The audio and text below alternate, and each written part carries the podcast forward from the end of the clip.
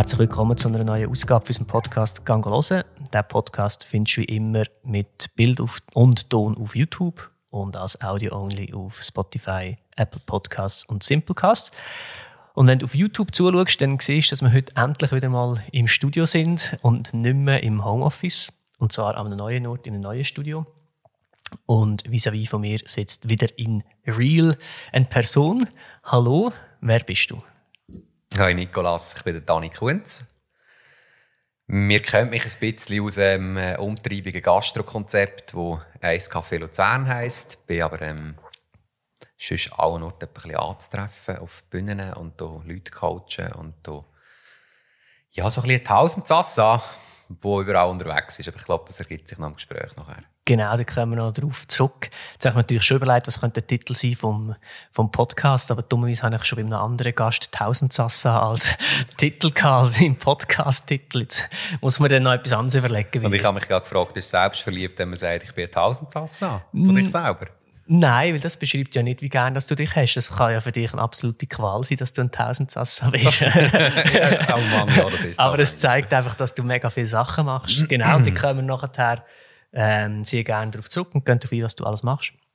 Aber zuerst fangen wir auch diesen Podcast, wie alle anderen Podcasts, mit der Kategorie «Was schaust du an?», wo es darum geht, wo uns unsere Gäste irgendeinen Tipp mitbringen aus dem kulturellen Bereich. Hast du etwas? Ja, ich glaube, wenn es Zeit zulässt, schaue ich gerne einen Film oder mittlerweile auch Serien. Und ich kann mir natürlich vorher schnell überlegen, das würde ich sagen. Und ich glaube, es wäre wirklich Boardwalk Empire. Das ist nicht Netflix. Tolle Serie, wirklich äh, die ersten Sendungen, glaube ich, sogar gemacht von Scorsese. Oh.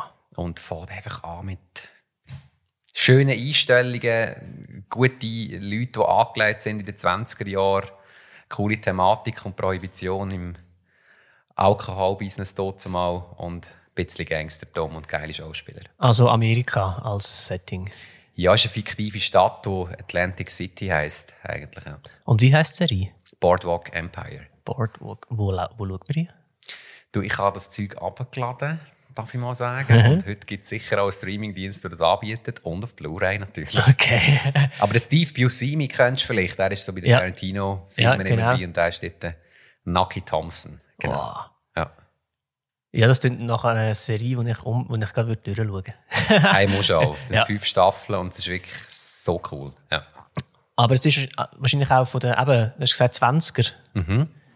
Ich nehme an, das ist grundsätzlich auch so ein, ein Zeitraum, der noch einiges mit sich bringt, was dir gefällt. Mhm. Voll. Nicht nur Prohibition. nein, nein, darum auch Netflix Picky Blinders, was ich jetzt wahrscheinlich noch würde sagen. Ja, genau. Einfach so der, der Kleiderstil und, und vielleicht auch die Art und Weise, wie man hier mit Materialien umgegangen ist und vielleicht noch ein eine roughere Zeit. Und, Mhm. ja, Und. Materialien an und für sich. Genau. Auch. Wobei ich natürlich schon auch froh bin, dass heute alles ein bisschen leichter ist. Aber, aber so grundsätzlich die Materialien, die, die gefallen mir auch sehr. Peaky Es- Blinders bist du weit. Hast, bist, Ähm, ich glaube, ich habe die letzten paar noch nicht gesehen. habe jetzt aber eine Pause gemacht und irgendwie die ersten zwei Staffeln durchgeschaut habe. Und meine Partnerin hat es noch nicht gesehen. Darum habe ich gesagt, jetzt warten wir ein halbes Jahr und starten noch einmal von Anfang an. Damit wir im Thomas Shelby noch einmal können Genau. schauen ich habe Genau. auch die ersten zweieinhalb Staffeln ziemlich, also innerhalb von, von zwei Wochen Mhm. oder so durchgeschaut. habe. Und dann aber plötzlich aus irgendeinem Grund ein bisschen abgehängt. Aber es ist schon lang, lang auf meiner Liste, Mhm. und ich unbedingt muss weiter schauen Cool, dass du das sagst. Schau ich gerade. Und der Soundtrack ist unglaublich cool. Bei Peaky Blinders oder bei diesem? Peaky Blinders. Ja, finde ich auch. Mhm. Ja. Finde ich auch. Und du sagst mir jetzt gerade, wer es ist, der den Song geschrieben hat, Ja. den Titelsong. Sag, weiß ich nicht. Aber es stimmt, ich habe, ähm, der ist ein mega schöner Titelsong. Das stimmt. Und ich glaube im Fall, ich wüsste es, weil ich das Gefühl, ich habe das schon nachgeschaut. Ja, ich auch. Es Aber ist es, ist nichts, gewesen, wo ich, wo ich irgendwie... Ein melodramatischer Mann, der super so Songs macht. Ja, ist geil. Egal. Hey, cool. Danke für die Tipps. Mhm. Ähm, du hast vorher beim Einstieg ganz kurz einen Abriss gemacht, was, von wo das man vielleicht könnte können ähm, Jetzt ging es mir eigentlich darum, dass du wirklich auch ein bisschen ausführlicher darüber redest, was du, wie du im Moment eigentlich dein Geld verdienst. Also ich wäre jetzt am Samstag eigentlich im Eiscafé, das ist offen jetzt. Mhm. Wir hätten, wenn jetzt äh, die Zeit nicht so wäre, wie sie ist, ein sogenanntes Meet. Mhm. Das sind unsere Events, die wir Was über heute 100 für ein durchführen. Wie? Was wäre heute für eins? Heute wäre Yamaha. Wirklich, wo Yamaha Schweiz bei uns wäre. Und da hast du vom alten Trial 125 bis zum brandneuen R1 und alle, die so ein bisschen eine Affinität zu dieser TÜV haben. Lassen wir durchgehen. Und morgen wäre wieder ein Treffen. Und das ist eigentlich mein Alltag. Ich wäre heute um 9 Uhr da gewesen. Wir hätten davon auftun. Wir tun ähm, alles vorbereitet. Es ist ein Restaurant mit knapp 200 Sitzplätzen. Jetzt natürlich entsprechend weniger. Und mit dem verdiene ich mein täglich Brot, wenn du so willst. Und neben dem, dass es ein Restaurant ist, wo wir viel Wert auf äh, Nachhaltigkeit legen, ist es einfach auch ein äh, Event-Knaller, wenn man so will. Wirklich mit vielen Sachen, die laufen. Das fängt irgendwo an bei einem durchdachten Konzept in meinen Augen. Alles aus Leder, Metall, Holz. Man findet bei mir weder PET-Flaschen noch irgendwelche Wegwerfartikel. Und ja, das ist das Eiscafé. Wir stehen wirklich für Events, für Motorenenthusiastik. Aber ich habe vorher in einer Taxichauffeuse gesagt, das Coole ist bei uns, dass wirklich vom Säugling bis zum Senior, vom Rocker über den Hipster und die Familie und den Tourist einfach wirklich querbeet. Ich habe das noch nie gesehen in einem anderen Restaurant. Das ist eben mir, wenn ich da schnell auf einhake, das ist mir eben auch aufgefallen, als ich eines der ersten Mal dort war.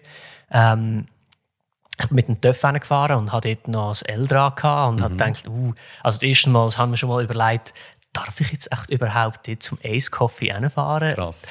Und, ähm, und dann bin ich so hingefahren und es war halt warm gewesen und Sommer und mega viele Leute draussen und hure viel Töpfe und ich habe gedacht, ah, ich bin eh noch ein bisschen unsicher und komme da hin und keine Ahnung, was ich da für, für weißt, so Gestalten sind. ja, ist, nein, nein, das geht noch so ein bisschen, aber weißt du, so ein bisschen die unausgesprochenen Regeln, wie man sich so verhalten in dieser Community und alles.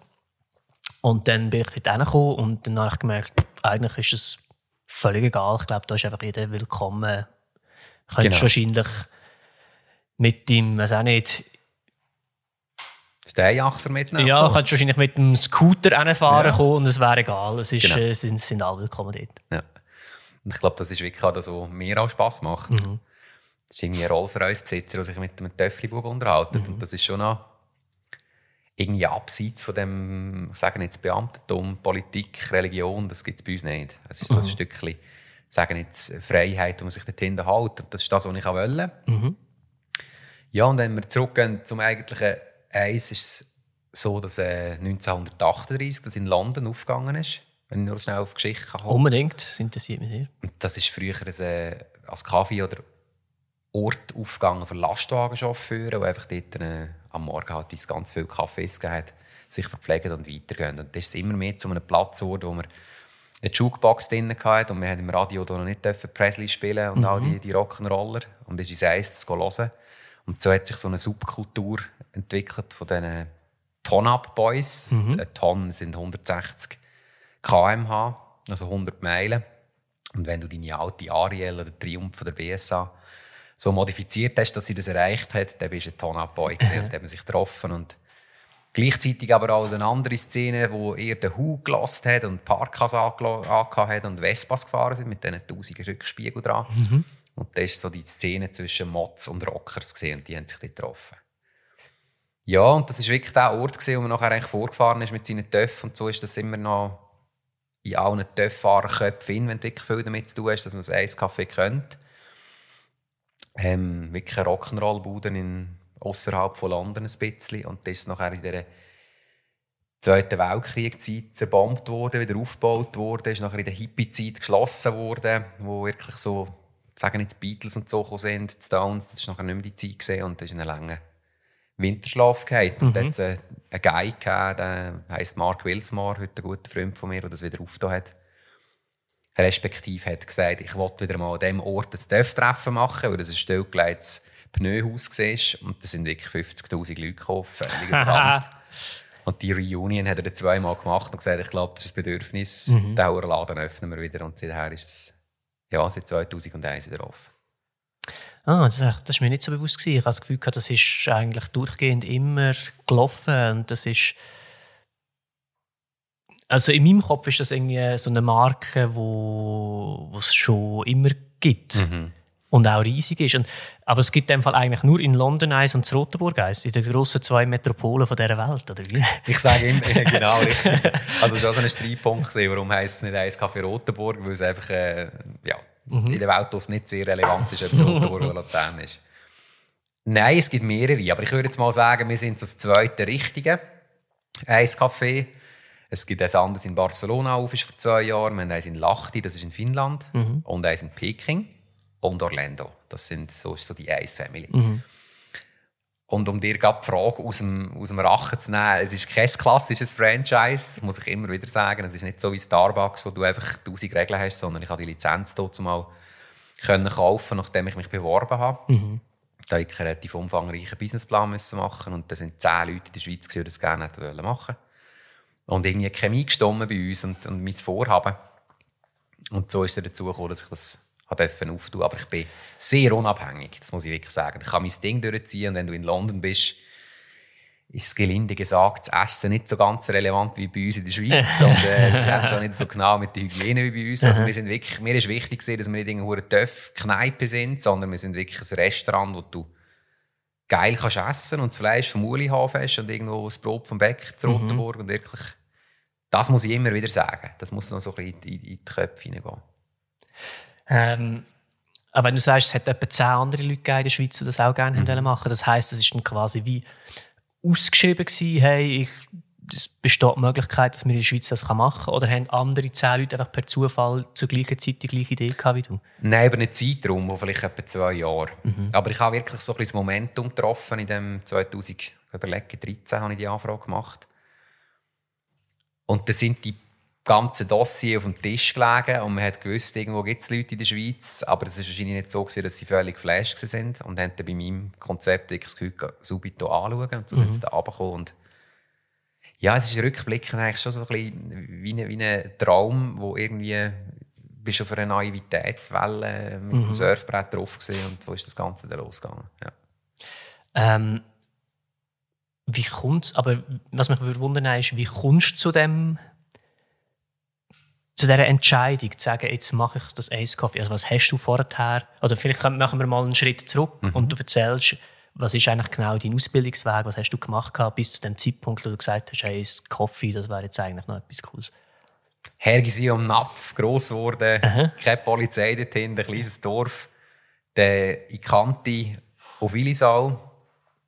Schwierige Zeit gesehen, wieder halt, dem fünften Jahr rausgefallen da habe ich einen coolen Ort gefunden, um die Lehre machen in Ebiken in der Werbeagentur als Mediamatiker und habe die Berufsmatura nachgeholt.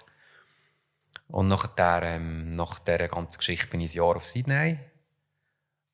Ich glaube, in Englisch lernst du nur, wenn du mal rausgehst und mhm. in der Schule. Und dann habe ich angefangen in der Divisa zu Willisau, die Stillerie Willisau SA. Mhm. Und hast schon gewusst, man, das sind geile Materialien. Es ist äh, Alkohol, Zigaretten, alles, was irgendwie Spass macht, hat mich immer geflasht. Und dort drinnen zu arbeiten, ist noch spannender. Mhm. Und ich habe so gewusst, mein Weg geht irgendwie Richtung Marketing. Und habe dort relativ schnell anfangen von einer kleinen Whisky-Brand. Und habe nachher später, fast sieben Jahre, eigentlich den Lead gehabt bei Jägermeister in der Schweiz. Mhm. Also bei dort Senior Brand Manager gesehen und auch ein Team geführt. Und habe so von der anderen Seite von der Bar eigentlich ziemlich viel miterleben. Mhm. Ich habe mitorganisiert Street Parade, viele Festivals, alle Bar- und Gastrokonzepte. Bin etwa 20 Kilo schwerer und habe richtig viel vertreibt. Also es war wirklich Rock'n'Roll, kann man sagen, und gleichzeitig aber sehr ein anspruchsvoller, cooler Job. Mhm. Und der Brand eigentlich dürfen gross machen in der Schweiz. Wir haben mit 60'000 Flaschen angefangen und gehört habe ich mit 600'000 Flaschen Jägermeister. Mhm. Das ist für die Schweizer Bevölkerung irgendwie fucking viel. Ja, schon ja. viel, ja. und so war es irgendwie geil gewesen. Ich habe gewusst, du kannst irgendwie Marken gross machen. Und das hat mir sehr gefallen. Und bin dann gegangen, weil ich einen Arschlochchef hatte. Mhm. Und habe so ein bisschen... Ein Gruß an den Chef. Ein Gruß an den Chef, genau. ähm, Band Planet ist so ein Independent-Musiklabel im Internet. Das ist ein Start-up. Dort habe ich anfangen, das gestalten. Da ist aber Kohlen ausgegangen. Investoren haben gefällt. Was heisst da äh, gestalten? Komplett frisch angefangen. Eine Plattform für ähm, unabhängige Musiker, die ohne Label arbeiten wollen. Mhm. Ohne Plattenvertrag. Das war vor sechs Jahren, sieben Jahren eigentlich noch recht äh, eine coole Geschichte. Gewesen. Hat auch Potenzial gehabt. Aber das ist so ein bisschen die Geschichte, die ich auch mitnehmen nachher bei den Investoren suche. Was heisst das überhaupt, Kohlen aufzutreiben? Wie mhm. mache ich das? Oder was heisst, wenn Kohlen ausgeht? Das war noch ein recht wichtiger Lernprozess. Gewesen. Da bin ich so ein bisschen in der Luft. Gewesen, noch im Messebau, Messebaubereich tätig gewesen, als Teilhaber von einer Firma. Wieder mal ein handwerklich arbeiten. Mhm. Und da hatte ich schnell Fall gehabt und habe mir wirklich überlegt, was könnte es sein. Und ich habe immer gewusst, dass ich selbstständig möchte werden im Bereich Gastronomie. Und Eiskaffee habe ich lange gekannt und irgendwie schon lange den Patch auf der Jeansjacke gehabt und, und frühe alte Amerikaner gefahren und Freude an so Zeug gehabt. Und da habe ich wirklich völlig ins Blaue raus mal das Gefühl gehabt, zu London zu gehen, das besuchen und bei dir gesehen das Gefühl gehabt, das ist genau das, was die Schweiz braucht. Mhm. Wenn du irgendwie die alte Dame, die ein Guinness trinkt, neben einem Tourist aus Polen mit einem BMW und nachher hast du noch irgendwelche Leute von den London Suburbs dort und das Gefühl, so eine geile Atmosphäre. Und wir haben das bei uns nicht. Entweder ist Fünf-Sterne-Gastronomie und besteht, dann nimmst du die zusammen oder knallst die ab irgendwo im Downtown Luzern oder sind so die Themenbereiche. Ja. Aber äh, es ist nicht mehr so alles zusammengewürfelt. Und das hat mir so gefallen. Aber das ist ja dann eigentlich immer noch eine gefährliche Sache, weil also man hat ja noch viel das Gefühl, wow, das braucht es in der Schweiz. Aber irgendwie aus einem Grund gibt es es ja eben nicht da. Also aus Business-Sicht es ist ja dann immer so die Ideologie versus vielleicht wirtschaftlich funktioniert es oder funktioniert es nicht, weil eben aus irgendeinem Grund besteht es ja nicht. Und meine Überlegung ist dann meistens, ja, wenn es wahrscheinlich irgendwie rentabel wäre, dann hat wahrscheinlich irgendeiner vielleicht das schon mal anprobiert. Oder mhm. vielleicht ist auch schon einer gescheitert und mhm. gibt es nicht. Was ist denn für dich der, der entscheidende Punkt, um zu sagen, das mache ich jetzt trotzdem? Also ich glaube, der Antrieb von jedem Selbstständigen ist der Gedanke, das gibt es noch nicht und ich mache es. Mhm. Ohne das hättest du den Antrieb nicht und das scheitert viele und andere werden erfolgreich. Mhm. Ähm, ich habe das Gefühl, in der Gastronomie, durch alle die Läden, die ich gesehen habe über die Jahre, dass viele viel falsch machen. Und habe bei vielen guten Konzepten irgendwo das rausgepickt, was für mich gestimmt hat. Und so für mich irgendwie das Gefühl gehabt, das wird funktionieren. Und ich habe wirklich fest daran geglaubt. Mhm. Und wenn du nicht fest an das glaubst und willst umsetzen und das Gefühl hast, es ist, äh, ist ein Konzept, um schnell Geld zu verdienen, dann habe ich immer so ein bisschen Fragezeichen. Aber ich habe das Gefühl, wenn du irgendwie drei Sachen richtig machst, nämlich irgendwie freundliche Leute, die die empfehlen im Eis, das Essen, das geil ist, und nachher noch die Atmosphäre, das stimmt schon sehr viel. Und wenn die drei Sachen auf andere Restaurants mal abbrechen, merkst du viel, dass bei der Freundlichkeit manchmal schon scheitert. Mhm. Oder? oder bei einem anderen Punkt eigentlich relativ eine einfache Geschichte. Und Gastronomie hat viele schwarze Schafe drin, das kann man so sagen. Mhm. Und hervorragende Gastronomie in der Schweiz ist gestört. Also wirklich, das Land bietet so viel in dieser Welt. Aber ja, Mann, es hat es noch nicht gegeben. Ja. Aber eben, ich meine, du bist ja nicht Gastronom gewesen, eigentlich. Nein. Also du hast dich in ein Met begeben, wo du eigentlich nicht gross Ahnung gehabt hast. Dann. Ich habe natürlich durch die Geschichte bei der Divisa schon eine Ahnung von einer anderen Seite. Aber mhm. ich kann weder einen Burger kochen, ich kann auch keinen schönen Cappuccino machen. Aber ich weiß, wie er muss schmecken muss. Mhm. Und ich weiß, wie es muss aussehen Und ich weiß, welcher Koch wo muss schaffen oder welche Person muss in welchem Bereich sein. Und wenn du mich heute fragst, es geht nicht mehr, wenn du einfach sagst, ich habe eine Kochlehre gemacht und ich fange als Gastronom und probiere es mal. Mhm. Weil es heute einfach viel mehr mit sich bringt. Die Bandbreite ja Social Media, wie mit Leuten umgehen, ein Auge für Ästhetik, wie muss gekocht werden. Es sind so viele Sachen, wo du irgendwie musst daran festhalten damit du erfolgreich bist. Die alten Konzepte vom Restaurant Rössli irgendwo, das ist einfach schwierig, oder? Da musst du dich mit dem irgendetwas rausheben. Mhm. Und ich glaube, es ist die bessere Ausgangslage so. Wobei jetzt gerade eben das Restaurant Rössli zum Beispiel in Eschlismatt super erfolgreich ist, weil dort der Hexer... Dort haben wir den Hexer, den wir natürlich auch kennen. Genau. Ja, selbstverständlich. Richtig, ja. ja. Ähm, ja, jetzt sind natürlich mehrere Fragen, die ich gerade habe, aber vielleicht kannst du noch schnell erzählen, oder nein, verstehst du einfach deinen Job nicht als, ähm, als Gastronom vielleicht, sondern als, als Puppenspieler im Hintergrund, wo weiß oder als Coach oder so, wo weiß, der Player muss da eingestellt werden, ich brauche den Koch dort, ich brauche den Typ im Marketing, weil die sind gut. Also du tust eigentlich quasi Kompetenzen gut auf andere Leute. Deine Kompetenz ist quasi Kompetenzen auf Leute verteilen. Ich werde das noch viel mehr machen, wenn ja. ich ehrlich bin. Ich bin sehr fest operativ noch im Eis, aber einfach mit der Präsenz. Mhm. Und ähm, ja, jetzt sind wir eigentlich auch schon auf dem Punkt. Das ist das, was ich glaube, gut zu können. Anders kann ich nicht gut, aber das ist wirklich äh, der Bereich, wo Anders gesagt, kennst du den Film Elektroboy? Mm, habe ich nicht gesehen, nein. Aber ich weiß ja. Wo es darum geht, einfach einer der grössten Partyorganisatoren mhm. im Elektromusikbereich, der fetteste Geschichten macht, aber nie an seiner eigenen Party ist. Mhm. Nicht, dass ich das nicht will, ich bin das Gesicht vom Eis, mich wollen viele Leute sehen, ich bin gerne dort und viel bei Gästen. Ähm, aber manchmal auch würde ich es ein bisschen weniger gerne auch dort sein. Mhm. Ja. Was macht dir am meisten Spass an dem, was du jetzt machst im Eis? Das können zu machen, was ich will.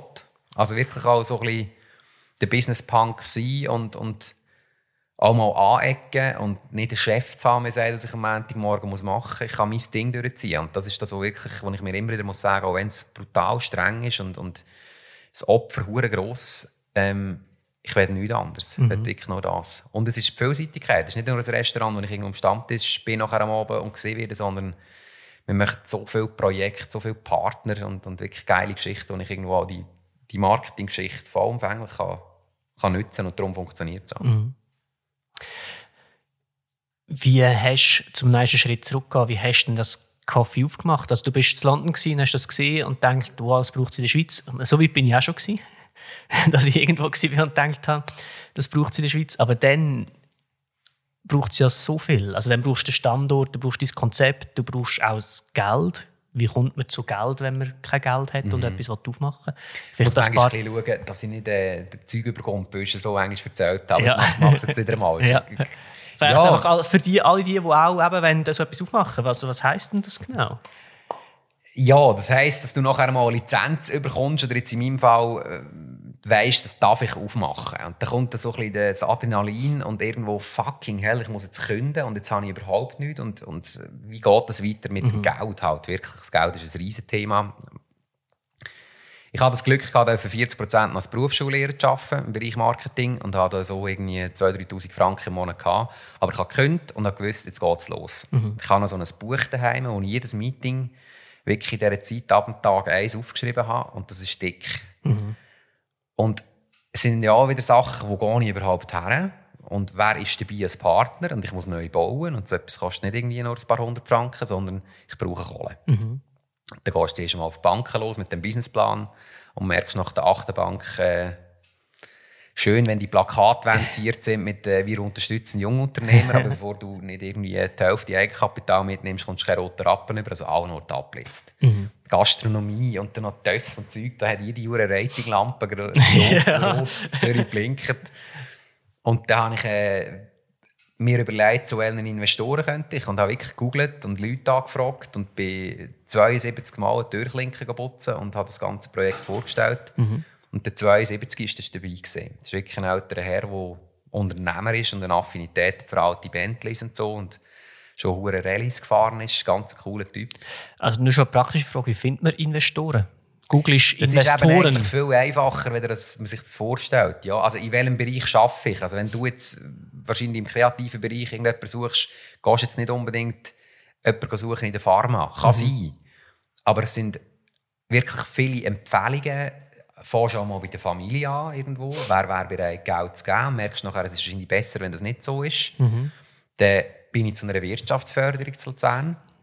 Und dann mal Tisch hockst und die schauen das Konzept an und sagen, mal, wir wüssten zwei, drei Leute, die das könnten machen und so kommst du immer weiter. Und irgendwann mhm. sind es mehr Leute, die das denkst und hockst in diesen Büro innen, zum Teil schön, zum Teil nicht, zum Teil freundlich, zum Teil ultra unfreundlich. Mhm. Und wenn du 71 Mal ein Nein bekommst, dann geht die Substanz. Aber das Denken, also musst du überzeugt sein, dass das dann genau. wirklich weitermacht. Aber ich habe so fest das geglaubt, dass ich wie, ich glaube, ich hätte es etwa bis 100 hätte ich gemacht. Mhm. Und der hat mich hinterfragt und gesagt, ich äh, weiß nicht, ob das an mir liegt. Und dann hat die Albert Köchlin Stiftung, das ist eigentlich eine Stiftung, die soziales Zeug unterstützt, Luzern, hat das gut gefunden und hat mir den ersten grossen Batzen gut geschrieben und dann ist alles einfacher geworden. Mhm. Da habe ich gewusst, jetzt habe ich den ersten Brocken Geld und kann während dem Standort anschauen und bin dann wirklich auch über 20 anschauen, einfach rund um Luzern. Das ist Horb, Kriens, Littau, Luzern selber, Rotenburg. Und habe die Industrie das Stückchen lang gefunden und gewusst, da fühle ich mich auch. Das ist so wie das, kommst her und irgendwie stimmt etwas im Bauch. Mhm.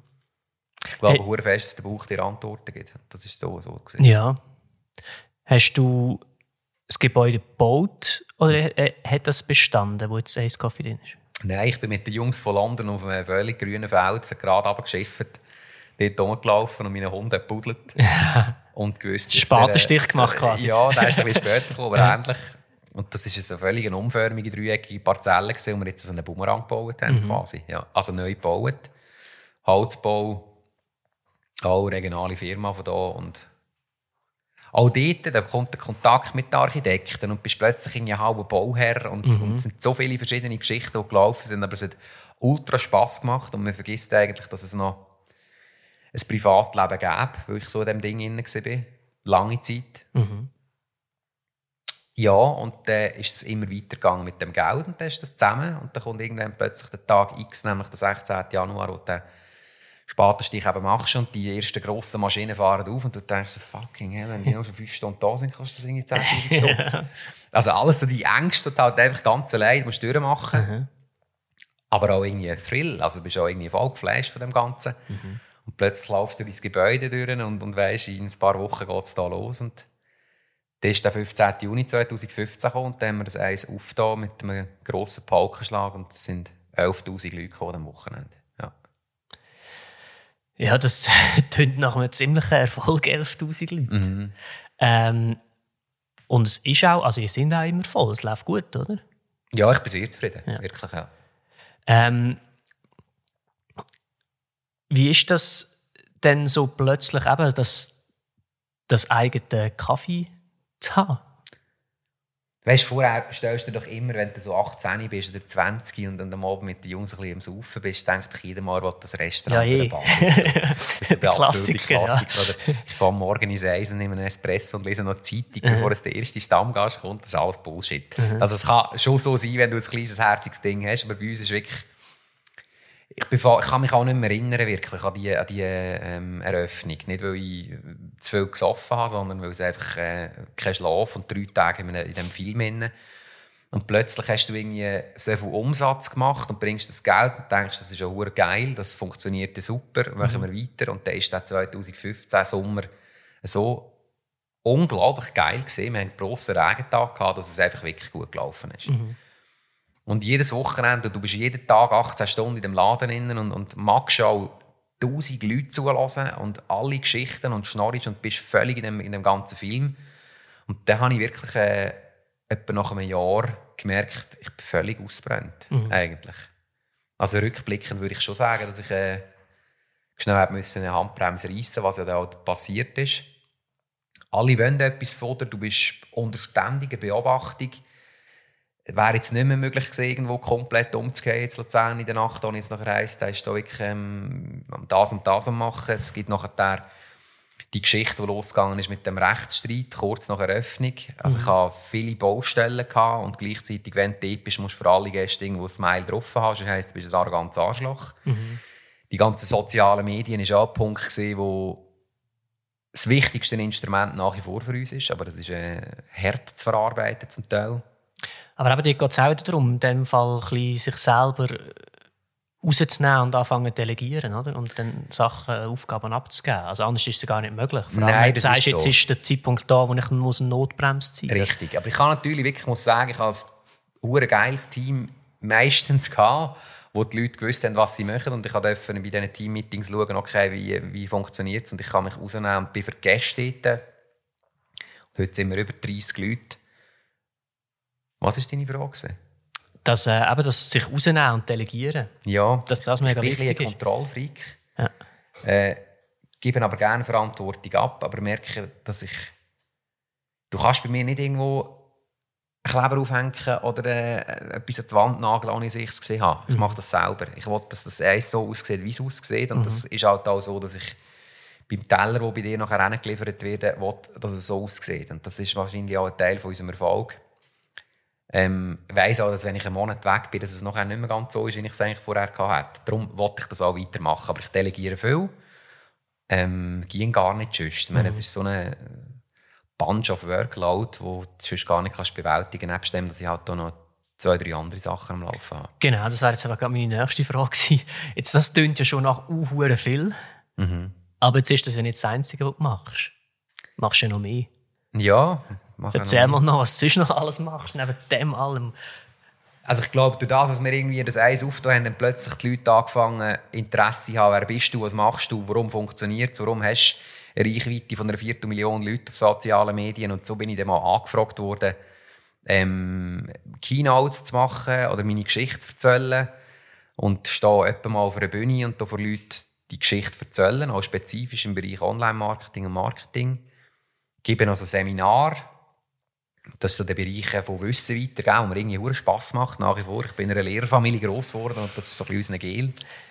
Ich wollte fragen, wie, wieso, von wo kommt der Drang, Wissen weiterzugeben? Was, was denkst du? Also jetzt ich abgesehen, du hast jetzt auch schon gesagt, wer hilft im Fall. Wirklich, ich gerne helfen und, und, und äh, mag auch vielen Leuten etwas gönnen. Und wenn ich dir einen Tipp geben kann, der nachher wirklich auch funktioniert, freue ich mich auch für dich. Und das mhm. ist irgendwie der, der Drang, auch dürfen jungen Leuten oder Leuten, die sich selbstständig machen, etwas auf den Weg zu geben. Oder vielleicht auch zu animieren, zu sagen, gehen aus dem scheiß Hamsterrad raus und möchten mhm. das mal das, wo ihr wirklich Bock drauf habt. Und wenn es nur ein Kind machen ist, oder einen Stuhl entwerfen, oder ein halbes Jahr eine Auszeit nehmen, oder mal einfach ein bisschen aus dieser Komfortzone raus. Und das ist auch, betrachte ich mich so ein bisschen als Motivator für solche Sachen. Mhm.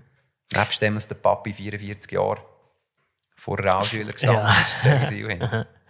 ist eben lustig, ich habe das irgendwie auch. Wir haben ähm, einen Veranstaltungsverein mit Kollegen, wo wir, wo wir Konzerte und Festivals ähm, organisieren. Und dort ist eigentlich auch so ein bisschen der Gedanke ist, also ganz ursprünglich war, wir haben Konzerte organisiert für unsere eigene Band, weil niemand für uns Konzerte organisiert hat. Mhm. Aber dann haben wir plötzlich gemerkt, du bist halt so in der Szene und dann merkst du, oh, das ist eine coole Band, oh, die machen gute Musik, wieso spielen die nie?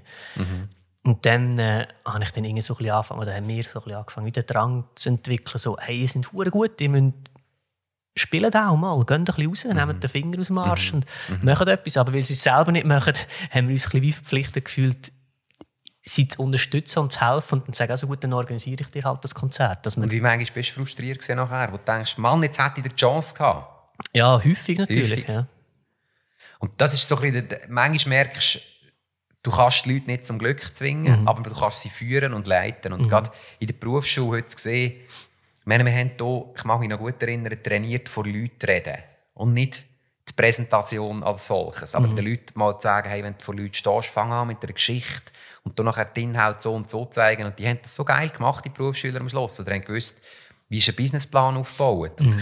ich höre heute ab und zu, das hat mir etwas gebracht. Und das gibt mir sehr viel. Also mhm. wirklich so Wissen weitergeben oder auch selber dürfen Wissen zu erfahren. Und wenn wir jetzt am Abend würden, ein paar Bier saufen, ich bin wissensbegierig, ich bin mhm. wirklich wie ein Schwamm. Das kann ich auch nicht abstellen. Ich bin so ein bisschen ein HSPler. mhm. Ja, es geht mir einfach ein bisschen gleich. Ich wollte auch ähm, eigentlich möglichst viel wissen und auch möglichst viel selber machen. Wir haben auch ein das Problem, wir schauen, dass wir gesagt haben, eigentlich würden wir wahrscheinlich als Firma weiterkommen, wir würden uns ein bisschen spezialisieren, weißt, mhm. und du würdest dich eher auf das konzentrieren und ich eher auf das. Mhm. Aber wir machen beide einfach alles so gern, dass, mhm. wir, dass wir das wie ein bisschen zurückstecken ja. und sagen, ja, mich interessiert es einfach, ich will wissen, wie das funktioniert. Ja. Aber um zurück auf deine Frage zu kommen, ja. was mache ich schon noch so? Das ist sicher ein Teil, den ich gerne mache.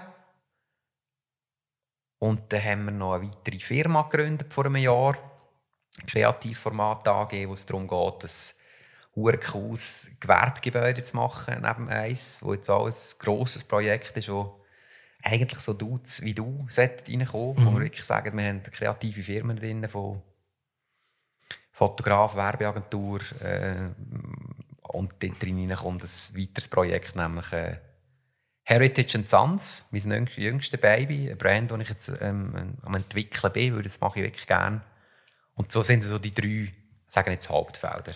Was macht der neue Brand denn? Der vielleicht Dani zeigen, wo neben eins noch ist. Mhm. Ohne zu fest ins Private zu gehen, aber ich habe wirklich eine grosse Passion und das sind, wie du schon angetönt hast, äh, die Freude für alte Sachen, für ähm, Nachhaltigkeit, für Gebrauchszeug. Ich finde äh, Nähmaschinen aus den 50er Jahren, Tourissa aus der Schweiz ist einfach geil, weil es noch, noch hebt. Genauso wie eine Industrielampe, die äh, schönes Design hat oder irgendwo die, die ganzen Klassiker, die wir können. Und das habe ich viel gesammelt und weiss mittlerweile also ein bisschen, woher man das überkommt. Und das ist ein Vintage Store, wo eine feine, coole Auswahl an Sachen hat, die aber gleichzeitig auch eine Brand soll geben die auch ein Lebensgefühl vermittelt. Mhm. Und das, was wir vorher ein bisschen darüber geredet haben. Und darum haben wir jetzt gerade gestern und vorgestern Filmaufnahmen gehabt von einem Image-Movie. Äh, cool, bin wirklich richtig happy. Und das Heritage Sons entsteht jetzt langsam als, als Online-Store, als kleiner Laden, als irgendwann grösserer Laden nebenzu. Also online existiert das schon? Nein, existiert noch nicht. Das ist noch ein bisschen Arbeit. Mhm. Ich werde im Sommer, ohne jetzt ein Datum zu nennen, ohne mich unter Druck zu setzen, das starten. Mhm. Da kannst du vielleicht schon mal irgendwie äh, keine Ahnung, äh, ein Warhol, der gerahmt ist, äh, Print kaufen oder ein altes Mädheftchen oder eine Skulptur oder was auch immer. Also mhm. Also es, es, wird wirklich eine schöne, coole Auswahl Sachen, die ich glaube auch dir gefallen können. Es tönt einfach ein bisschen so, ja. ja. Und also das heisst, du baust jetzt wieder? Du fährst jetzt eigentlich wieder von vorne an? Ja, der Rucksack ist ein bisschen grösser mit dem Know-how, aber ich habe bereits schon wieder äh, relativ viele graue Haare mehr bekommen, nachdem wir mit der Gemeinde wieder erneut schöne Meetings hatten. Also es ist, äh, ja, ich fange schon so ein bisschen wieder von vorne an mit einem neuen Ding. Aber ich bin irgendwie braucht das Luzern. Es, ist, es sind so Sachen, auch Rotenburg ist so ein rotes Tuch für die Luzern. Es ist so weit weg, dabei hockst du in den Zug rein und bist in sieben Minuten dort und das mhm. ist irgendwo eine andere Art von Gastro. Und dort hinten hast noch ein bisschen grün, bist schnell auf der Autobahn. Jetzt, die ÖV ist super und es, wird wirklich, es sind gute Leute drin und das werde ich machen. Ich werde irgendwann können dort im Eis Kaffee nehmen und sagen, so, jetzt sind Leute die Nikolas da und die sind nicht nur eine halbe Stunde da wegen einem Bier zu saufen, sondern vielleicht vier Stunden da, weil es so verschiedene Sachen gibt. Mhm. Yep. Ähm, du hast angekündigt, dass du wieder ein paar schöne Meetings gehabt hast mit der Gemeinde. Was mich auch noch wundern würde, wie gehst du mit so ein Hürden um und, und vielleicht auch mal Sachen, die nicht funktionieren? Heute besser. ähm, bin sehr sensibel, darf ja. ich sagen, emotionale. Mhm. Und das sind schon viele Rückschläge, die ich zum Teil einfach nicht verstanden habe. Ich habe Weltschmerz, ich verspüre bei vielen Sachen Weltschmerz. Und im ganz kleinen Kosmos, wo ich bin, äh, gibt es viele Sachen, die ich in der Politik oder halt auch beim Beamtentum nicht kann verstehen und das auch heute noch nicht kann verstehen aber ich gehe mit Kritik anders um. Am Anfang hat das weh da, aber es macht mich irgendwo immer besser. Mhm. Und ich bin in vielen Sachen ausgesetzt. Ich habe vorher die sozialen Medien kurz angesprochen oder halt einfach auch die Unmenge an Leuten bei uns ist. Es ist eine Viertelmillion Leute pro Jahr bei uns. Das ist eine mhm. riesige Zahl und jeder wird noch so ein bisschen sagen, wie, wo, was. das ist vielfach gut und irgendwann ist halt einfach auch inputresistent. Mhm. Aber ich gehe besser damit um, durch das, dass ich eine relativ schwierige Zeit durchgemacht habe und irgendwo auch weiss, wo hole ich Energie. Ich brauche viel, sagen jetzt Natur und Ruhe, wenn ich nicht gerade am Arbeiten bin oder am Zeug fusten. Und dann bin ich vielleicht schnell zwei Stunden bin ich am Übergehen und mhm. nachher ist es wieder gut. Am Vorher ist es halt einfach zwei Tage gegangen. Mhm. Ja, ich bin recht ein Impulsiver, aber ich habe ein bisschen geruhigt. ein bisschen. Ich habe manchmal auch bei unserem Projekt so ein bisschen das Gefühl, also stelle mir dann immer die Frage, ist es jetzt so, dass die Stadt äh, irgendwie nicht checkt, dass wir ein bisschen vorwärts machen und ein bisschen offener sein, ein bisschen progressiver? Oder überschätze ich mich selber einfach auch Nein, ein bisschen? nicht.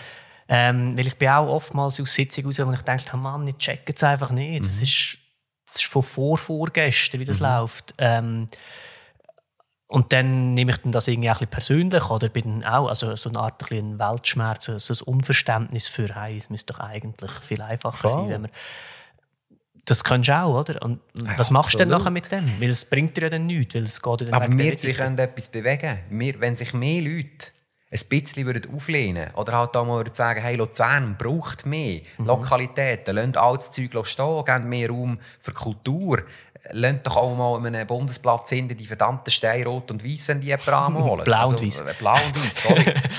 äh, schwierig, oder? Es ist wirklich es ist so eng und, und ich finde manchmal schon auch, es gibt so viele neidische und missgünstige Leute und die sitzen da einfach auch in so, in so, in so Posten innen, ohne jetzt da Leute anzugreifen, die sich selber nicht verwirklichen können und, und ihre Macht ausüben. Und wenn jemand entscheidet über ein Dossier, ob es morgen oder in drei Monaten angeschaut wird, das ging einfach nie in der mhm. Privatwirtschaft. Und ich verstehe nicht, wenn man kreativ ist und geile Ideen hat und die sogar noch wirtschaftlich sind und bereichernd für die meisten Leute, dass man dem nicht Gehör gibt. Mhm. Und da ist Luzern schon ein Paradebeispiel dafür. Also da gibt es schon Städte, wo, wo mehr geht und es gibt auch Städte, wo noch weniger geht. Aber ich glaube, wir beide äh, drehen jetzt nicht gerade Türen ab, die Architektur, die neu entsteht oder was auch immer neue Konzepte sind. Und dort finde ich, bitte mehr Leute, die einfach Gas geben. Was, schlussendlich aber auch, ich ja nicht meine eigene Meinung dann würde anderen aufdrängen. Also wenn das natürlich dann die neue Architektur Leute super cool finden, dann... Fahrt mal durch Luzerner Dörfli und Zeug und Sachen durch und nachher dann am Abend hockt man an und überlegt sich, was ist jetzt da Ja. so der abgerundete Gedanke. Flasht mich jetzt nicht so. ja. Ähm, also du meinst einfach, wir müssten mehr ähm, halt eben so ein bisschen rebellieren, Voll. auch wenn es vielleicht jetzt für mein Projekt nichts bringt, aber für die grosse ganze Sache quasi. Also du würdest sagen, du bist ein bisschen die Speerspitze zum... Ich bin nicht die Speerspitze, aber wenn ich ein bisschen kann Leute dazu animieren kann, finde ich es super. Und gerade in dieser Zeit, wo wir jetzt drinnen gesteckt sind, ohne da ins Detail zu gehen, aber finde ich das A, das umkreist ist, nicht ganz unwichtig. Anarchie bedeutet Ordnung ohne Herrschaft. Das wird nie funktionieren, das weiß ich auch. Aber unsere Leader, die da sind, tue ich schon zum Teil hinterfragen. Und wie mehr Leute jetzt auch da mal sagen, hey, das finde ich kacke, oder auf die Straße gehen oder etwas machen und nicht wieder ähm, Greta kritisieren, auf ganz primitive Art und Weise. Aber hey, die machen etwas, die gehen raus und egal was es ist am Schluss, solange es irgendwo vertretbar ist, jetzt nicht ultra links oder ultra rechts, finde ich, geben denen Raum. Und es ist schon eng geworden bei uns. Und es hat nicht mehr so viel Platz wie vielleicht auch schon für abgefahrene Ideen, die am Schluss könnten funktionieren Und dort habe ich schon viel Inspiration in anderen Ländern oder Städten, wo du denkst, so müsste es sein. Oder? Auch wenn es nicht immer die brillante Idee ist und nachher eine Immobilie mal gut hinter steckt, die Geld verdient. Weil es geht sehr oft um Macht und Geld. Das sind die zwei alten Wörter. Ja. Und das war nie mein Antrieb, gewesen, dass, äh, etwas zu machen, nur um dem Geldgedanken. Wenn's, also es muss funktionieren, am Schluss müssen wir irgendwie beide ein bisschen etwas kaufen und essen und machen und tun. Aber mehr, mehr trauen, ja, voll. Ist das auch, wir kommen langsam zum Schluss und ich würde echt die Podcasts gerne immer abschließen mit eben so einem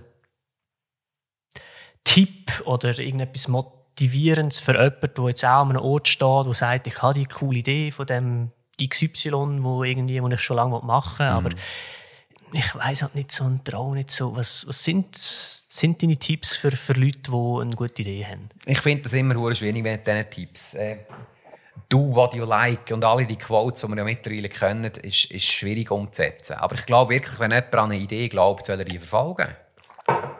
Aber sich selber vielleicht auch noch zwei, drei Gedanken machen und mal das Umfeld fragen, was hält ist von dem. Und wenn es Hände und Füße hat, das zu machen. Und wirklich, ja, halt auch ab und zu den unangenehmen Weg gehen. Sind wir schon fertig? Ich habe das Gefühl, du hast noch zwei, drei Fragen an mich. Hey, ich, kann, das ist, dann ist meine nächste Frage, ist, was haben wir Wichtiges vergessen? Äh, ich bin heute hier eingekumpelt zum Beispiel. Ich wollte gestern einen Ja. filmreifen Stunt machen und habe ähm, bei dieser Filmemacherei, ich weiß noch nicht so recht, wie fest mich verletzt. Aha. Ja, also ich meine, wir können jetzt noch das ganze äh, Fass mit äh, Töpffahren aufmachen. Ja, was fahrst du übrigens? Wollte ich fragen. oh, ähm, ich fahre einen Royal Enfield. Sehr schön. Ein GT GT. 35. Ja, genau. Ein grüne ähm, mit braunem Ledersitz, wobei ich bin nicht ganz sicher, ob es wirklich ein richtiges Leder ist, ehrlich gesagt, ähm, in der Standardausführung. Äh, ja, ich habe mir die gekauft vor, ich glaube, mittlerweile drei Jahren. Ähm, weil ich bin ein halbes Jahr oder dreiviertel Jahr vorher in Indien war. Mhm. Und habe dort äh, mega viele Royal Enfields gesehen. Aber eigentlich der Classic vor allem und Bullet. Und ich habe die so schön gefunden, dass ich dort eigentlich noch beim Aufenthalt selber noch in eine, in eine Royal Enfield ähm, Garage gegangen bin, um zu schauen, was um das mal richtig zu sehen. Und ich bin noch nicht gefahren. Ähm, und habe die angeschaut und gedacht, wow, das sieht so schön aus. Äh, ich glaube, ich brauche so eine. Und ich muss anfangen zu fahren. Und dann, äh, ähm, der, mein Schwager ist Inder. Und ähm, wir haben dann eigentlich überlegt, ja, könnten wir die gerade in Indien kaufen und, und, und heimnehmen. Keine gute Idee. Geht nicht, nein, hat sich dann herausgestellt. Die werden unterschiedlich produziert für europäische Märkte und für indische Märkte. Hat sich, Inder sind da, glaube ich, ein bisschen locker, was Abgaswerte so angeht. Genau, und dann habe ich mich halt umgeschaut hier in, in, in der Region und dann ähm, der Auer Motos in Der Dani. Sahne, der Dani, genau. Wo ihr ja auch schon Es ist lange eine bei euch im Schaufenster gestanden. Genau. Ihm, gell? Auch ein Continental, glaubst du nicht? Ein schwarzer. Ja, das ist auch meine gesehen, Umbau, so ein Ja. Racer Umbau. Genau. Der Einzylinder tönt halt einfach fantastisch. Aber jetzt sind wir ja schon beim Thema, oder? Du bist irgendwo in einem Land, nachher kommst du heim und nachher überlegst du, ich kaufe mir eine urenglische Marke, Mhm. Royal Enfield. Und dann kommt ins Eis und fährst vor und siehst vielleicht, fuck, der hat auch eine. Und der Genau. hat das gemacht und dieses und kommst ins Gespräch. Finde ich sehr cool, TÜV, wirklich. Was fährst du neben dem noch? Also meine Lieblingstöpfe ist ein XT500, eine alte, die alte Yamaha, mein Jahrgang. Und ich bin Markenbotschafter von Indien und fahre die neue FTR, den Flat Tracker. Und habe so ein paar alte Dirtbikes, sonst, die ich eigentlich... Ich habe von den meisten Töpfen, oder eigentlich allen, habe ich Stollenpneu dran. Ich bin gerne abseits von der Straße. Einmal und äh, ja, ein bisschen Sauen. Was heisst Markenbotschafter? Der TÜV ist eigentlich auf einem ähm, Flat-Track Renntüv basiert und die haben immer gewusst, dass ich das geil finde und postet habe und Zeug und Sachen. Und dadurch, dass wir mit Indien eh schon zusammengearbeitet haben, wir haben das Indian Meet und die zeigen den TÜV zeigen und, und, einen coolen Anlass immer. Haben sie gesagt, wir möchten es doch so, wir stellen dir einen TÜV zur Verfügung, ähm, fahr den, bauen ihn um, hier posten und darüber berichten, hier zeigen, bis Markenbotschafter, wie man das halt auch kennt. Und so ist das entstanden. Und mit Indien arbeiten wir brutal gerne zusammen. Wirklich. Aber das heisst eigentlich auch, dass äh, das ist jetzt einfach aufgrund von dem Erfolg vom Ace Coffee und so, kommen dann die Leute auf dich zu und Genau. sagen, hey, willst du nicht unseren TÜV fahren? Richtig. Ist noch geil. Ja, das ist wahr geil. ja. Und ich, dort ist auch schon Gefahr. Wir dann natürlich auch sagen, okay, jetzt fahrst du das und das, weil du jetzt einfach darfst oder nichts dafür musst zahlen. Und das habe ich von Anfang an sehr klar gemacht, dass das gefahren wird, was mir wirklich auch gefällt. Und, und das Modewort Authentizität finde ich immer noch wichtig. Dann nennen es die Leute auch ab. Das Gleiche wie ich jetzt äh, statt der koreanischen Automarke eher auf Land Rover Defender stehen und dass die Leute auch wissen, und das nimmt man mir ab, ich bin nicht der Sportwagenfahrer oder der Renntöff, sondern anders. Und so gibt es etwa fünf Marken, wo ich dafür unterwegs bin. Auch Kleider, die ich eigentlich vorher schon immer cool gefunden habe. Red Wing Shoes sagt er sicher etwas. Das Habe ist auch eine ja. coole, coole Zusammenarbeit. Auch beim äh, British Parts. British Parts Club. Ja, genau. genau. Ja, das ist äh, ein Teil davon. Und die Marketinggelder, die da halt auch fließen, das gibt am Schluss grüne Zahlen. Weil ein Restaurant allein ist sehr hart. Inwiefern? Rendite liegt bei 5%. Also wenn du eine Million Umsatz machst, bleibt nicht mehr sehr viel übrig. Und dann müssen noch Investitionen getätigt werden, müssen das Geld für Marketing ausgeben und, und, und. Das ist nicht ein Business zum reich werden. Definitiv nicht. Schönes Business. Aber jetzt in meinem Fall ist es so, dass wir ein bisschen Mieteinnahmen haben, viele Marketingaktivitäten machen. Und wenn Indien sieht, okay, es gibt ein TÜV-Heftchen auf dem Markt, das hat eine Auflage von 15'000 Magazinen. Und wenn ich im Eis einen Post mache, erreiche ich alle TÜV-Fahrer in der Schweiz. Bis eine halbe Million Leute. Werde ich das nie so teuer verkaufen wie ein Inserat, aber es kostet etwas. Und so haben wir super coole Zusammenarbeit von Leuten, die sagen, das ist die Plattform, die ich brauche. Wo erreiche ich Petrolheads, Motorenthusiasten über das Eis? Und das ist etwas, was ich aufgebaut habe und das ist wirklich äh, eine wichtige Einnahmequelle.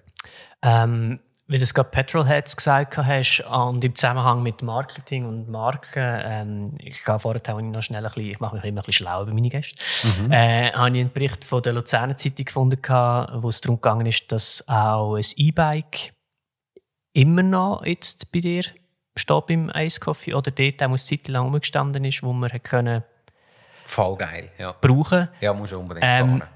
Widerspricht er dann ein bisschen mit dem Petrolhead, weil es Genau. ja dann nicht wirklich Petrol ist. Ähm, wie ist das? Voll geil. Ich bin dort wirklich überhaupt nicht so äh, eingeschränkt. Der Petrolhead ist für mich eher jemand, auch, der Freude an Geschwindigkeit und Fahrzeugen hat. Natürlich ist es ultra geil, wenn du auf V2-Motor oder auf V8 von einem alten Pickup hörst. Das ist unglaublich schön.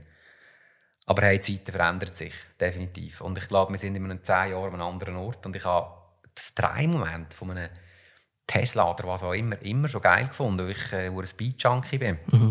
Und der TÜV, der geländetauglich ist, wie jetzt der KTM, ja, da kannst du auch mal die Nummer halt abnehmen. Und am Abend vielleicht ein bisschen im Wald rumcrashen, ohne dass die Leute störst. Und das Reli kann nebenzu weiterschlafen.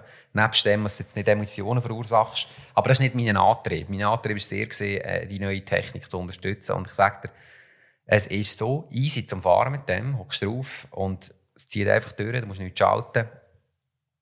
Und wir haben sogar eine Elektrotankstelle jetzt bei uns im Eis. Genau, das habe ich auch gelesen, ja. richtig, ja. Also ihr entwickelt euch dort auch mit der Voll, Zeit. Ja. ja. Also dann ist eigentlich so ein bisschen das nostalgische äh, 20er-Jahr-Flair, Mhm. aber trotzdem auch die Entwicklung gegen vorne mit Elektro und allem. Ja, ich äh, Widerspiegelt das so manchmal nicht so ab, wenn sie halt wirklich nur in dieser Zeit leben. Wir brauchen irgendwann 5G und ein Smartphone und nutzen die Sachen. Und ähm, es ist der Mix sicher auch. Mhm. Ähm, ich glaube, es ist eher das, dass du nicht bei Wish ein paar Hosen bestellst, Mhm. die nach 20er Jahren aussehen. Das beißt sich.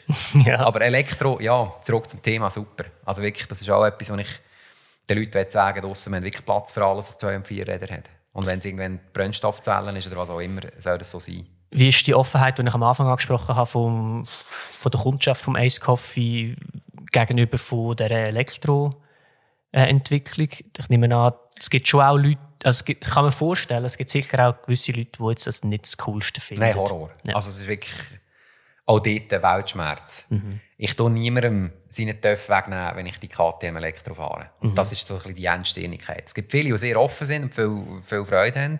Und ich tue wirklich bei denen, die kritisch sind, immer wieder einen Schlüssel geben und sagen, gang schnell. Und es ist noch keiner ohne Lachen zurückgekommen. Mhm. Ähm, London sagt auch, das interessiert uns alles nicht und wir bleiben stehen. Und am besten ist, äh, alles ist schon zu modern, was in den 68er Bonneville ist, von Triumph. Und damit habe ich Mühe, weil wir entwickeln uns weiter. Und äh, auch die Mobilität verändert sich. Und auch dort irgendwie progressives Denken ist voll angesagt. Mhm. Und lasst doch die machen. Also so ein bisschen der, Gedanke von, ich will jetzt ähm, Elektrosmart kaufen, tut mir nicht weh. Und die Leute sollten das machen und ich finde das auch eine geile Geschichte. Und sind wir ehrlich, es wird nicht grösser. Wir haben weniger, weniger Möglichkeiten, mit dieser Welt umzugehen. Mhm. Und go, Greta, go. Mhm.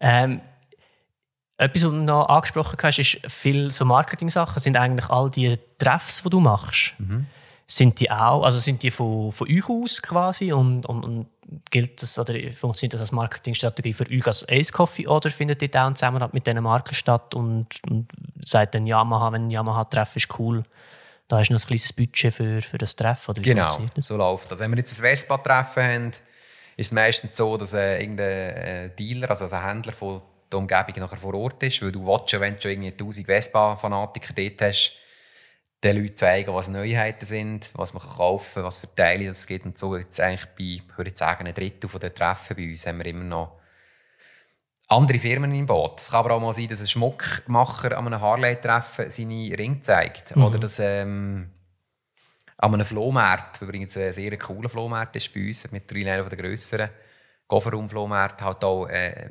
junge Kreative seine Bilder zeigt und verkaufen. Also wir haben, das kostet jetzt im Gegenzug aber nichts. Und wenn sogar als Firmen hinter sind, kostet es eine gewisse Anzahl Franken. Und so haben wir die im Boot. Genau. Und ich habe gesehen, ihr sind dieses Jahr auch an der Motto, der Dörfausstellung in Zürich. gewesen. Wie heisst sie? Motto Zürich? Swiss Motto. Swiss Motto, genau. genau. Ähm, wieso, wieso sind ihr dort?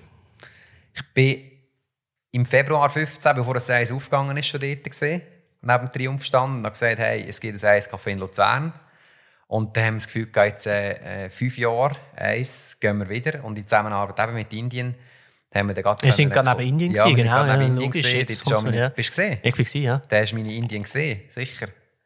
Ist ja Es hat mehrere Indiens dort gehabt, Ja, weil es ist stand nur eine. Ja. Also einfach äh, komplett dreckig, die Ja, ganze Dörf. mag mich nicht mehr der erinnern, einzige dreckige Dörf war der Messe.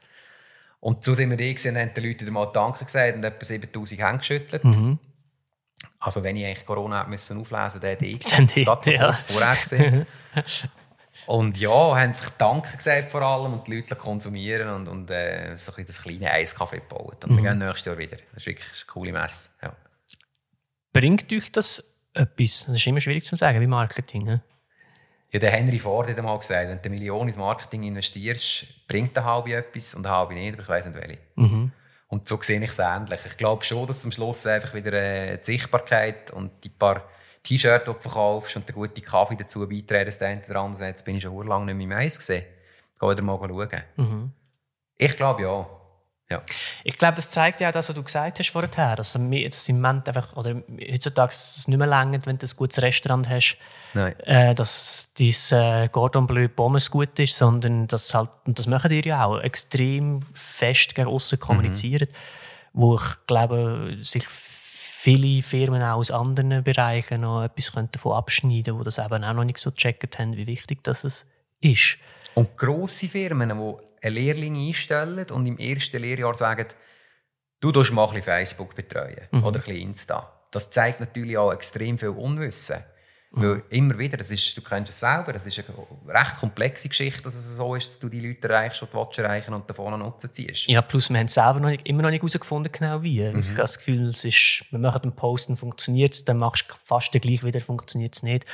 Es ist noch, noch schwierig manchmal, aber äh, man muss einfach dranbleiben. Ja, und Voll. also das nicht vernachlässigen. Und das andere, das mit dem Lehrling, ja, das ist schon so, dass, ähm, ich weiß nicht, ob du den Gary Vee kennst, der ja so ein bisschen auch so ein bisschen Koryphäe ist, was Social Media Marketing und so anbelangt. Und, und das, Das nicht. gibt, zeigt dir nachher noch den Link. Ähm, macht viel auch so Keynotes. Ähm, er sagt auch immer, du kannst, kannst dir nicht mehr erlauben, zu sagen, deiner Nichte, die halt gerade 14 ist, sie soll jetzt Facebook machen, sondern du musst das machen. Du musst wissen, wie das funktioniert, das Zeug. Und, Richtig. und es ist auch keine Ausrede zu sagen, ja, ich bin halt nicht mit dem gross geworden, weil du bist auch nicht gross geworden mit Autofahren und hast dir halt irgendwann angeeignet Voilà. und jetzt kannst du es. Also das ist äh, keine Ausrede mehr, das Zeug zu vernachlässigen und vor allem eben, dass es extrem wichtig ist, dass man das dann macht. Das, Das ist deine Visitenkarte am Schluss. Also ich finde, ein schöner Instagram-Account ist heute einfach wichtig. Und jedes Business, ob das jetzt Kaffeerösterei ist oder ein Metallbauer, bietet schöne Sujets. Und wenn du nur äh, schon ein cooler Fotograf bist, der mal einen Nachmittag lang gutes Zeug macht und äh, so dich eigentlich mitteilst, kann niemand mehr die Ausrede bringen, das brauchen wir nicht in unserem Business. mhm. Bullshit, kann nichts mit dem zu tun. Eh alles noch Arschlöcher drin. Das sind halt so ein bisschen, ja, immer noch Vorurteile. Du hast ganz am Anfang noch erzählt, dass du mal bei einem Label geschafft hast und dort bietet sich noch der Bogen zu, ihr macht ja Konzertbücher im Ace Coffee. Ähm, bist du selber auch Musiker oder ist Musik einfach ein Metier oder ein Thema, das dich interessiert? Ich bin sicher nicht Musiker. Aber ich habe zehn Jahre Schlagzeug gespielt und irgendwo Dann bist du Musiker. gerne und höre sehr viel und gute Musik, habe ich für mich das Gefühl. Und Konzert ist am Anfang ist es fast Rockabilly-lastig gesehen, weil es halt wirklich so auf Rock'n'Roll steht und dann habe ich aber auch angefangen, anderes Zeug zu machen. Aber dort kannst du mir besser weiterhelfen. Das ist wirklich ein Thema, wo ich noch nicht herausgefunden habe, was funktioniert und was nicht. Die Konzerte sind bombenvoll, es wird viel konsumiert, tolle Stimmung. Auf der anderen Seite hast du irgendwo einen ganz geilen Musiker von San Francisco rein und am Schluss hast du am Anfang 20 Leute, die Uhr läuft noch davon. Und das tut mir im Herzen. Ich könnte alle zählen, wenn ich die Musiker auf der Bühne sehe und denke, nein, hey, das gibt es doch gar nicht. Und da bin ich schon auch viel gescheitert. Ich sage jetzt, 30% hat funktioniert, 70% nicht. Ich muss dich enttäuschen, ich kann dir leider nicht weiterhelfen, weil wir haben auch eben unser Festival, wo wir gestartet also wir haben ein Festival gegründet, das heisst There Are Worse Bands Festival. Geil. ähm, und die Idee war so ein bisschen, äh, ursprünglich mal eine Woche lang, jeden Abend zu Luzern, so ein bisschen wie im Honky Tonk eigentlich, aber maximal ähm, zwei bis vielleicht drei Konzerte am gleichen Abend. Also nicht wie Honky Tonk ganz viel an einem Abend, sondern an ganz vielen Abenden immer ein bisschen. Es war gratis, gewesen, einfach mit Kollekten, man konnte reinhocken. Die Idee war Live-Musik in der Bar ist cool. Ähm, geht doch mal ein Bier trinken, lasst den Musiker zu, gebt am Schluss ein Zehnernötchen, anstatt dass er in einen Club reingeht, wo er 20 Stutz zahlen dass er reinkommt und dann die Pfotze DJ. Ja, und das war so ein bisschen unsere Idee gewesen, grundsätzlich. Und ich meine, es war so niederschwellig. Gewesen. Du hast können gehen, einen fünf Lieber reinlassen, ein Bier trinken und wieder gehen. Und Im schlimmsten Fall hast du halt eine halbe Stunde Musik gelassen und ein Bier getrunken. Äh, wir haben es ausgeweitet auf zwei Wochen, dann hat es mal nicht so funktioniert. Dann haben wir es mal nur am Weekend in der Jazzy gemacht. Und dann jetzt letztes Jahr aber noch wirklich eine Woche lang. Und ja, eben, es hat auch nicht funktioniert. Wir Oh, haben nicht. Retour gemacht. Du bist teilweise bei Bands und findest, hey, die sind so geil und es sind drei. Und es tut mir auch leid, sorry, dass ich der Veranstalter bin. Es ist Dienstagabend und es sind drei Leute da. Aber Ich du bist Musiker, wie geht es dir denn? Wenn ich, Das ist lustig, das haben wir eben auch mit der Vanja, das Podcast, der Podcast, den du gelost hast, schon diskutiert, und dem Tobi Gmür. Als Musiker ist dir eigentlich egal. Ist das wirklich wahr? Ja, Weil dann also- leide ich mehr wie der Musiker. Ja, Definitiv. richtig. Das, haben wir dort aus, das geht mir auch so. Als Veranstalter tut es mir viel mehr leid, dass ich den Musiker nicht geschafft habe, mehr Leute zu organisieren, wobei ich dann auch immer muss sagen, ja gut, schlussendlich sind die Leute nicht wegen mir als Veranstalter da, sondern wegen dir als Musiker. Ähm, und als Musiker hat man aber gleichzeitig auch ein schlechtes Gewissen im Veranstalter gegenüber, weil als Musiker gehst du hin, du kommst etwas zu essen über, du kommst ein paar Bier über, dann ist schon mal easy. Wenn ich musst du davon leben sowieso. Ähm, Im besten Fall kommst du noch ein bisschen Geld über fürs Benzin und wenn es noch besser geht, verkaufst du noch das T-Shirt, eine CD und gehst noch ein bisschen mit, mit noch ein bisschen mehr zu Hause, dass es gekommen ist. Also Retour machst höchstens, wenn du eine Ausgabe hast für den Transport oder so. Aber der Veranstalter, das ist ja dann der, der schlussendlich das Geld in die Hand nimmt Richtig. und organisiert. Darum hast du als Musiker eher, also ich habe tendenziell eher noch ein schlechtes Gewissen im Veranstalter gegenüber. Also Das ich denke, gerade gut zu hören. Sorry, dass du jetzt mir noch Geld gibst und es sind nur drei Leute da und ich, ja, Ja, ja. ich glaube, es, es leiden alle etwa gleich viel als Veranstalter. Haben wir das nicht wieder mal probieren im Eis einmal? Mega gerne, ja, unbedingt. Mal komm, das machen wir. Ich, Ich behaupte, ich ich behaupte im Fall jetzt sogar, wir haben im Mails geschrieben, wo es um das Terrorverse Bands Hey, drei gegangen ist. Bandanfragen pro Tag und mittlerweile beantwortet sie jemand. Und was ist zurückgekommen? Aber hoffentlich ein liebes Hey, das weiss, ich behaupte das jetzt, dass es so Oh, ist. nein, ich kann mir, auch so. ich kann mir fast so. vorstellen, dass wir, äh, weil wir haben, ich meine, wir haben Konzerte gehabt, jed, also teilweise auch in so einem Wohnzimmer, weil wir es cool finden, wenn da einer steht mit der Gitarre. Aber weißt Unbedingt. Wir sind, also wir sind immer offen für äh, das wieder zu probieren, weil ich finde, das ist so etwas Schönes. Musik Ich zeige dir das nachher. Ich habe so ein kleines Festival jetzt angefangen, Dudes on Wheels. Und dort haben wir letztes Jahr auch den von Luzern am Start Genau. gehabt, Braustation, coole hure Brands.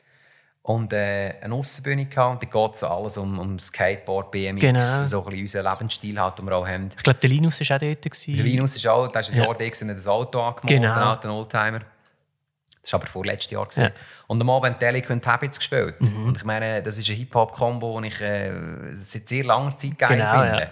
Und da denkst du doch wirklich, fuck, kein Eintritt.